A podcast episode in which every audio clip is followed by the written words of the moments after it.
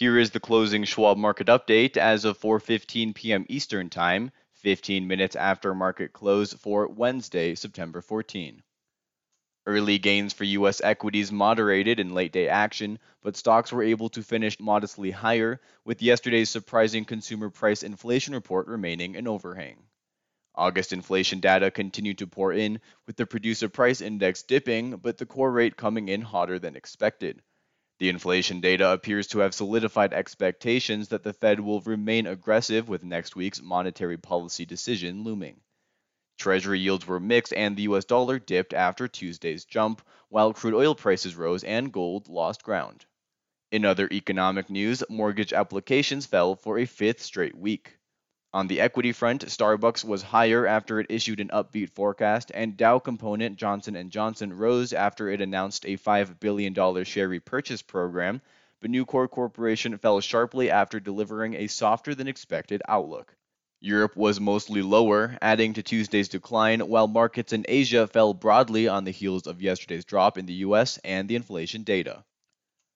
The Dow Jones Industrial Average rose 30 points or 0.1% to 31,135.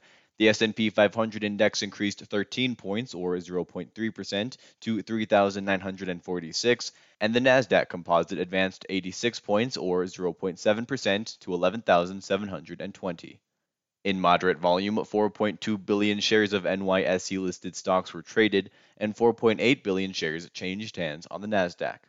WTI crude oil gained $1.17 to $88.48 per barrel. Elsewhere, the gold spot price declined $12.20 to $1,705.20 per ounce, and the dollar index nudged 0.1% to the downside to 109.70. In equity news on Wednesday, Starbucks Corporation, ticker symbol SBUX, raised its 2023 revenue growth outlook and increased its three year revenue and earnings per share guidance. Starbucks also said it plans to resume its share buyback program. The company cited its decisive actions and targeted investments in partners, customers, and stores that are expected to accelerate its long term growth. Shares traded higher. Dow member Johnson & Johnson, ticker symbol JNJ, announced a $5 billion share repurchase program, citing continued confidence in its business and pipeline. Johnson & Johnson also reaffirmed its full-year earnings per share and operational sales guidance. Johnson & Johnson finished higher. Shares of Nucor Corporation, ticker symbol NUE, dropped after the steel company issued earnings guidance that came in below estimates, noting that it expects its steel mill segment earnings to be considerably lower in the third quarter due to metal margin contraction and reduced shipping volumes, particularly out of its sheet and plate mills. However, Nucor noted that its steel products segment is expected to have another strong quarter, and raw materials segment earnings are expected to be similar to the second quarter, and it continues to believe 2022 will be the most profitable year in its history. The S&P 500 index fell sharply yesterday on the heels of a hotter than expected August consumer price inflation report, which boosted treasury yields and resumed the US dollar's rally.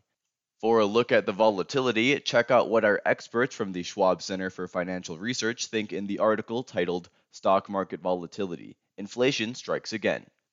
Given these conditions, Schwab recommends that investors stay disciplined.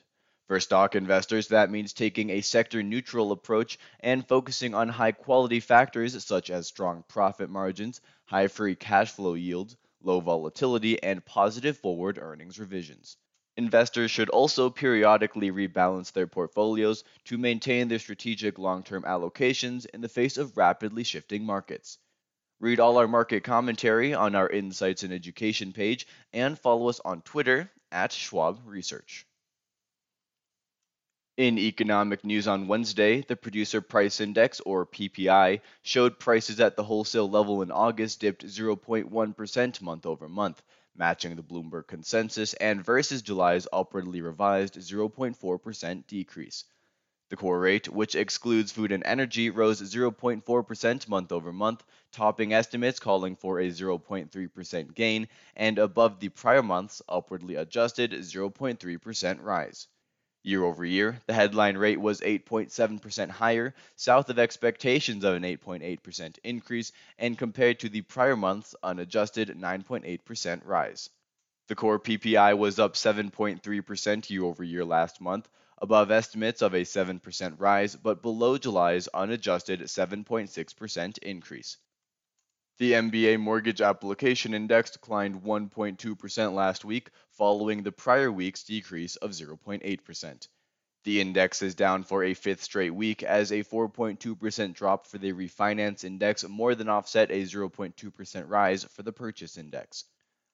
The decrease came as the average 30 year mortgage rate moved 7 basis points higher to 6.01% and is up 298 basis points versus a year ago. Treasury yields were mixed, with the yield on the two year note 3 basis points higher at 3.79%, while the yield on the 10 year note decreased 1 basis point to 3.41%, and the 30 year bond rate was down 4 basis points to 3.46%. The markets continue to grapple with how much will the Fed remain aggressive with its monetary policy as containing inflation remains top priority. The US dollar has pulled back recently but remains near multi decade highs. Schwab's chief fixed income strategist Kathy Jones discusses in her latest article titled Rate Hikes, Quantitative Tightening, and Bond Yields how, in its quest to reduce inflation, the Federal Reserve appears set to continue to hike interest rates and reduce the size of its balance sheet. She offers a look at what this may mean for the bond market. Kathy also offers analysis of the greenback in her commentary titled The Strong Dollar. Can it continue? You can follow Kathy on Twitter at Kathy Jones. Tomorrow's economic calendar will be a busy one, beginning with advanced retail sales, with the headline figure forecasted to have declined 0.1% month over month for August, while sales excluding autos and excluding autos and gas are expected to be flat and up 0.5% respectively. Initial jobless claims for the week ended September 10 will also hit the tape, estimated to show 227,000 first time unemployment applications were filed. Reads on September regional manufacturing activity are also on tap, as the Empire Manufacturing Index is anticipated to post a reading of negative 12.8, and the Philly Fed Business Outlook Index predicted to be at a level of 2.5, with zero the demarcation point between expansion and contraction in activity for both indexes. The final part of the August inflation landscape will be reported courtesy of the Import Price Index, with economists calling for a 1.3% month over month decline. The Fed's industrial production and capacity utilization report will come shortly before the opening bell and is expected to indicate production was flat month over month for August and utilization inched lower to 80.2%. Business inventories for July will bring up the rear, projected to have increased 0.6% month over month. In international news on Wednesday, stocks in Europe mostly added to yesterday's drop, with the markets remaining skittish on the heels of yesterday's surprisingly hot consumer price inflation report out of the US. The data appear to resuscitate expectations that the Fed will remain highly aggressive with its monetary policy to fight inflation, and recent inflation data on this side of the pond will likely keep the Bank of England and European Central Bank aggressive as well.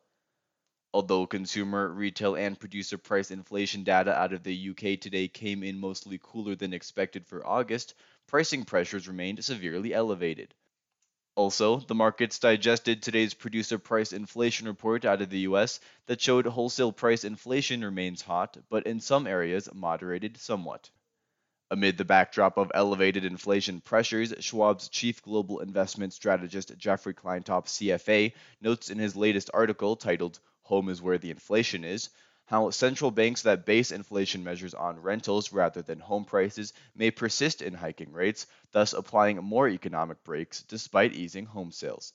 You can follow Jeff on Twitter at Jeffrey Kleintop.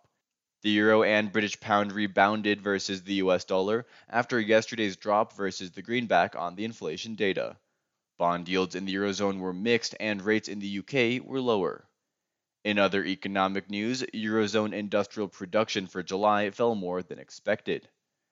The UK FTSE 100 index was down 1.5%, France's CAC 40 index declined 0.4%, Germany's DAX index dropped 1.2%, Switzerland's Swiss market index fell 1.3%, and Spain's IBEX 35 index dipped 0.1%, while Italy's FTSE MIB index gained 0.5%.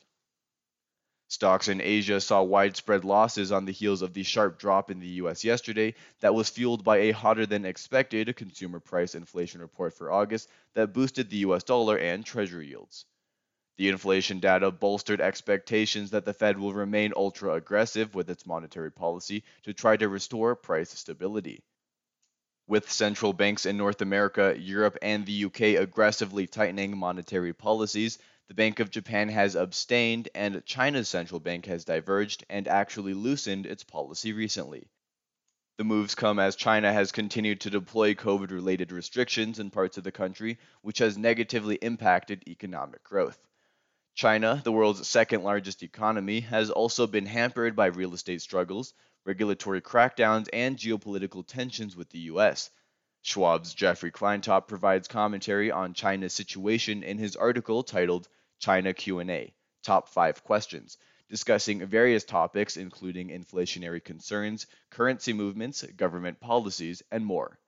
In economic news, Japan's core machine orders unexpectedly increased in July, while its industrial production for that month was revised to a smaller pace of growth than initially reported.